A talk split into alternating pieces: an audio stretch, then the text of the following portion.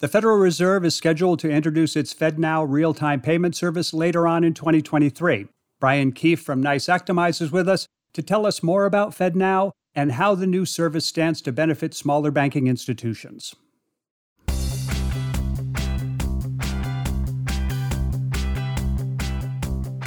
Actionable insights can help power smart decisions. Each week, the BAI Banking Strategies podcast focuses on important issues facing financial services leaders, as well as the emerging trends that are rapidly reshaping the financial industry. I'm Terry Badger, your host and the managing editor at BAI. Pull up a chair and join us. The world of real time payments is about to have a new heavyweight contender as the Federal Reserve rolls out its FedNow service in 2023. Joining us to talk about FedNow and the real time payment space more generally is Brian Keefe, Senior Pre-Sales Consultant at NICE Actimize. Brian, welcome to the BAI Banking Strategies Podcast. Thanks for having me. So, Brian, we're here to talk about real time payments. Start us out, if you could, by setting the scenes in terms of where things stand with real time payments. Particularly interested in how close is the average American to being able to conduct their financial transactions in real time? Great question. So, I think for the average American who banks with a major international or national bank, and that bank offers the services of, say, a Zelle or Venmo or PayPal, or even their own homegrown platform? The answer is now.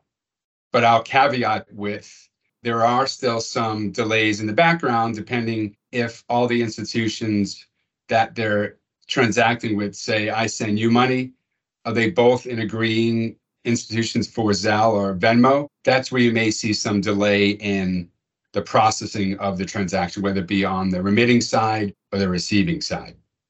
But I think with that as well, we look at, and I think of real time payments being, say, the RTP or the clearinghouses of the world, where they are owned and operated by a consortium of banks. So that sort of limits, I won't say the average American, but some individuals with access to that.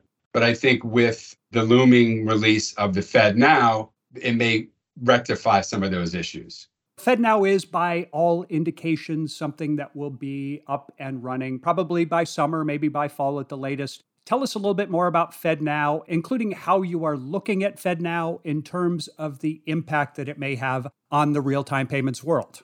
With the introduction of FedNow, it will kind of marry up with the other systems, whether it be the Zelle, the RTPs, or the, the clearinghouses of the world. It'll provide user or the average American or the banker access to a different payment platform. So it's certainly going to expand the reach of the real time payment as well as even increase some of the risk that may be out there within the real time payment world. We'll get to the risk part later here, but a lot of what we're hearing regarding FedNow, it sounds like a lot of the services that are already available in the market, with the clearinghouse, which you've mentioned before, the clearinghouse probably being the most recognized name in that space. What are you expecting from FedNow that stands to make it different from what's already out there? And how will banks be able to benefit from those differences? So I think with the FedNow, once it's rolled out and trusted and tried by the average consumer. And this is going to incorporate businesses as well. So it will certainly add an advantage to the consumer in the business world by speeding up the person to person transactions, the person to business transactions. But it's also going to bring in the business to business, the business to consumer, where it's going to make available funds immediately for say for a small business that wants to expand into certain areas instead of waiting days to have a payment clear or payment clear on the sending out side, they're going to have that funds available immediately. So it'll allow them to expand their infrastructure, maybe to branch out to different products that they couldn't do before because of liquidity problems. It's going to provide invisibility of transactional information that they wouldn't have had before. And those are just a few examples of the benefits of the FedNow system. On the availability side that you were talking about here, do you mean this in the sense of being more accessible to smaller bank institutions in a way that might enable them to be more competitive offering RTP? Access to the latest tech is often a challenge for smaller community banks and credit unions. So, is the Fed creating a more lowercase d democratic system that might also be beneficial to smaller businesses as well as to retail customers? Uh, so, with the FedNow system, it's certainly going to be accessible to the larger banks, the mid sized banks, and the smaller banks. It's going to give them access to a system they didn't have before because the RTPs, the Zelles, being run by a consortium of banks, large international banks. Maybe these smaller banks didn't have access to that because of price range or technical challenges. But now with the FedNow system, it's going to make it available in the Fed Reserve. So rather than being you needing to utilize your Fed Reserve account in the particular bank, it's going to go directly to the Fed. So it's going to open up a lot of different channels for these smaller banks and the credit unions to utilize that money to draw in maybe those clientele that wanted to use it, didn't want to go to a, larger international national bank. They wanted to stay local. So now they're going to have that option with this FedNow system being rolled out. The Fed has over 10,000 banks as part of their their consortium, where the RTPs and the, the clearinghouses of the world maybe had a few hundred. So it's certainly you can see just by those numbers, it's going to expand the demographics exponentially. It's no secret that banks collectively make a decent chunk of change from what is politely known as processing time, what is more commonly called the float, that is, the day or two or three between when a transfer leaves the sending account and when it is credited to the receiving account. So, of course, the amount of money and float status these days is much less than what it was before widespread digitalization. But with FedNow and RTP more generally, what does the future look like for the float and the revenue that it generated? We always look at the float being the consumer and having our money tied up in their system for even a day, say, having them utilize this, these funds to do other things within their institution. But I think what people don't realize with that float account, there's a lot of other expenses that the institution needs to put out in order to maintain that floater account. So I think with the absence of the floater account with the RTP being rolled out, it's going to make those funds more available for other things to maybe expand on certain projects or avenues or or things they want to do within the institution. So they may be even saving money by reducing that or eliminating that floater account. It's called real time payments, but how real time? I mean, how fast is fast? And from what you see, kind of like the idea of Moore's Law on microprocessor speed, is there an outer speed limit at which banks and non banks can process transactions and something that will still keep the millennials and the Gen Z crowd, keep them happy? With the real time payments compared to today, today it may be a few seconds. That's not guaranteed on, say, the receiving side. If I send someone a Venmo payment, it may take two or three days for it to clear. So that's not the real time. With the real time, as in the Fed real time, it's going to be instantaneous, two seconds time, a delay between the processing and receipt of that information, along with all the other information you get with that particular payment now that's going to be pushed through, be it transactional information, more robust customer information. So the millennials, I think, and the Gen Zs are going to be very happy with the rollout of the FedNow, just for those purposes alone. The thing about speed is that it comes with an inverse relationship to security that trade off that we hear so much about. The trick has been to find a balance that everyone can live with. What are the key speed versus safety concerns for banking institutions regarding real time payments that are front and center for banks these days, based on the conversations that you're having with your customers and your prospects? Yeah, so you can understand with the speed of payments that they're going to be instantaneous, the money can't be taken back. So institutions are taking that into consideration to see where safeguards can be put up, whether it be at the FI or with the platform they're utilizing to ensure that both parties have adequate monitoring capabilities for, say, to ensure that the person that is doing the transaction is really the person. Now they need to look at to understand to ensure that even if the transaction is an authorized transaction or unauthorized, that they have safeguards in place, whether it be the onboarding piece or other facets or technologies in place to ensure that the transaction itself is as valid and genuine as possible. You make a good point about the guidance coming out of Washington about regulators redefining what is an authorized payment versus what is an, an authorized payment. And that redefining is being done in a way that has the potential to shift considerable liability to the bank. So, if real time is the target for payments and transactions more broadly, is there a complementary set of rails on the fraud protection side that is going to provide more comfort for institutions as the fraudsters inevitably get more aggressive and more creative? Yeah, I think with the conversations that are going on today, whether it be in the at the government side or the FI side or a combination of both, they've come up with some great suggestions for these particular challenges that they'll face, whether it be looking at the digital identity adoption, where instead of just looking at verifying with a mobile phone number or account number or user ID, they want to get more personal with the individuals, as well as investing in behavioral and device biometrics. I know you look at the behavior biometrics of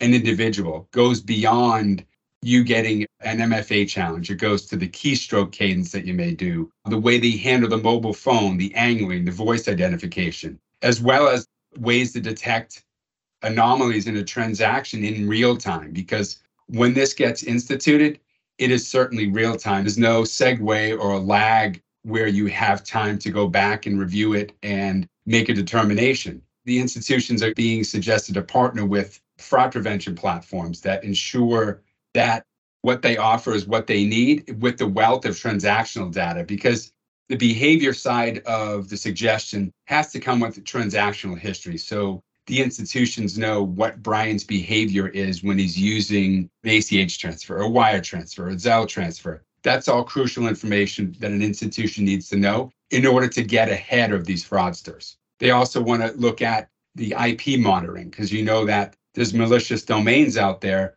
that utilize stolen credentials, perhaps. That if the institution has the ability to make a list of these particular nefarious IP addresses, they're able to better identify and stop the money before it goes out the door. And I think last but not least is their suggestion to migrate to a cloud because we know with any institution that has a platform in place, a fraud prevention platform, you don't have the time to make a call to the IT people to get in the door, to upgrade the software. Being on the cloud allows the provider to upgrade the platform itself overnight or instantaneously they can institute those new fraud risks that were identified so that you know that your institution has the greatest protection they need.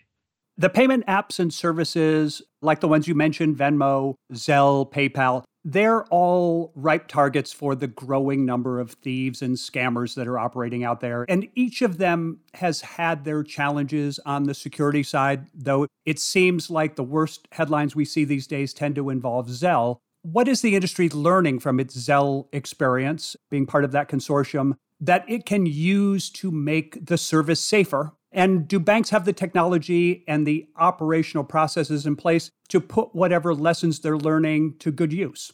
Number one, I think what we've learned from the P2P scams, whether it be Zelle or the others, is that first and foremost, they have to educate the consumers and the small business customers about these particular scams and how they were perpetrated because we know that everybody responds to an email that says urgent, click on this link, or some other sort of urgent request, or even an, an email you get from somebody requesting information you think is perhaps someone of a kind nature, but they're actually a, a nefarious actor trying to solicit information from you to gain access to your account, whether it be an account takeover or a fraud such as that. So I think number one is the education side. And I think on the technology side, the institutions with the fraud that's going on today, I think the institutions are looking at specifically that technology and the operational processes that they have in place to ensure if we're subpar to the standards,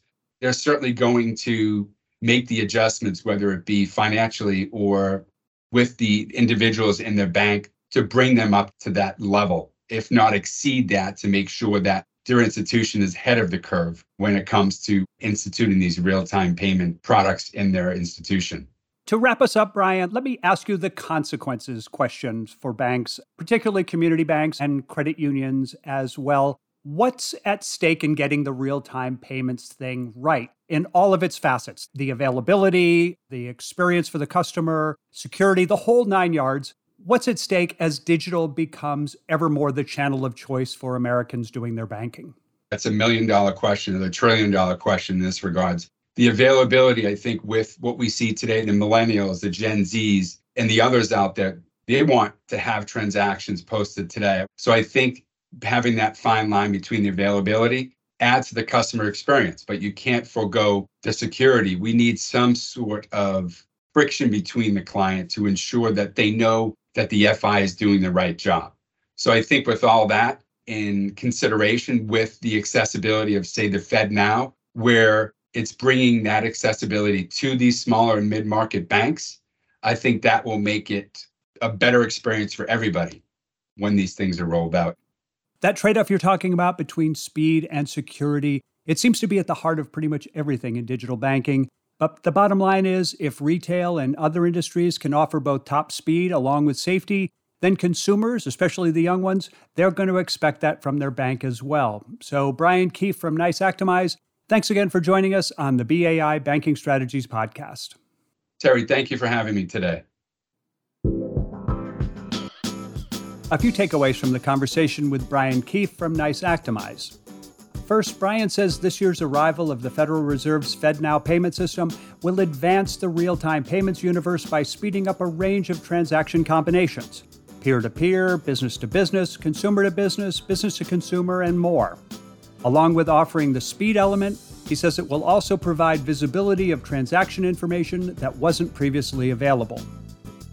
And FedNow also stands to broaden the ability of smaller banks and credit unions to offer real time payment options to their customers and members.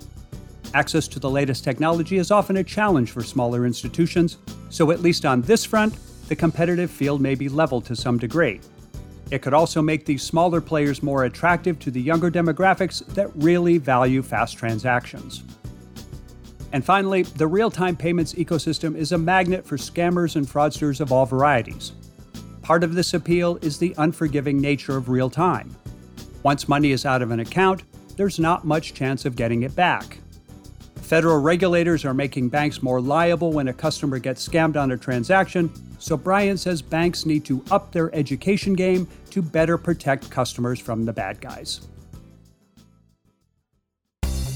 Thank you for listening to the BAI Banking Strategies Podcast. I'm Terry Badger, Managing Editor at BAI please visit us at bai.org for more actionable insights on themes that are important for the financial services industry.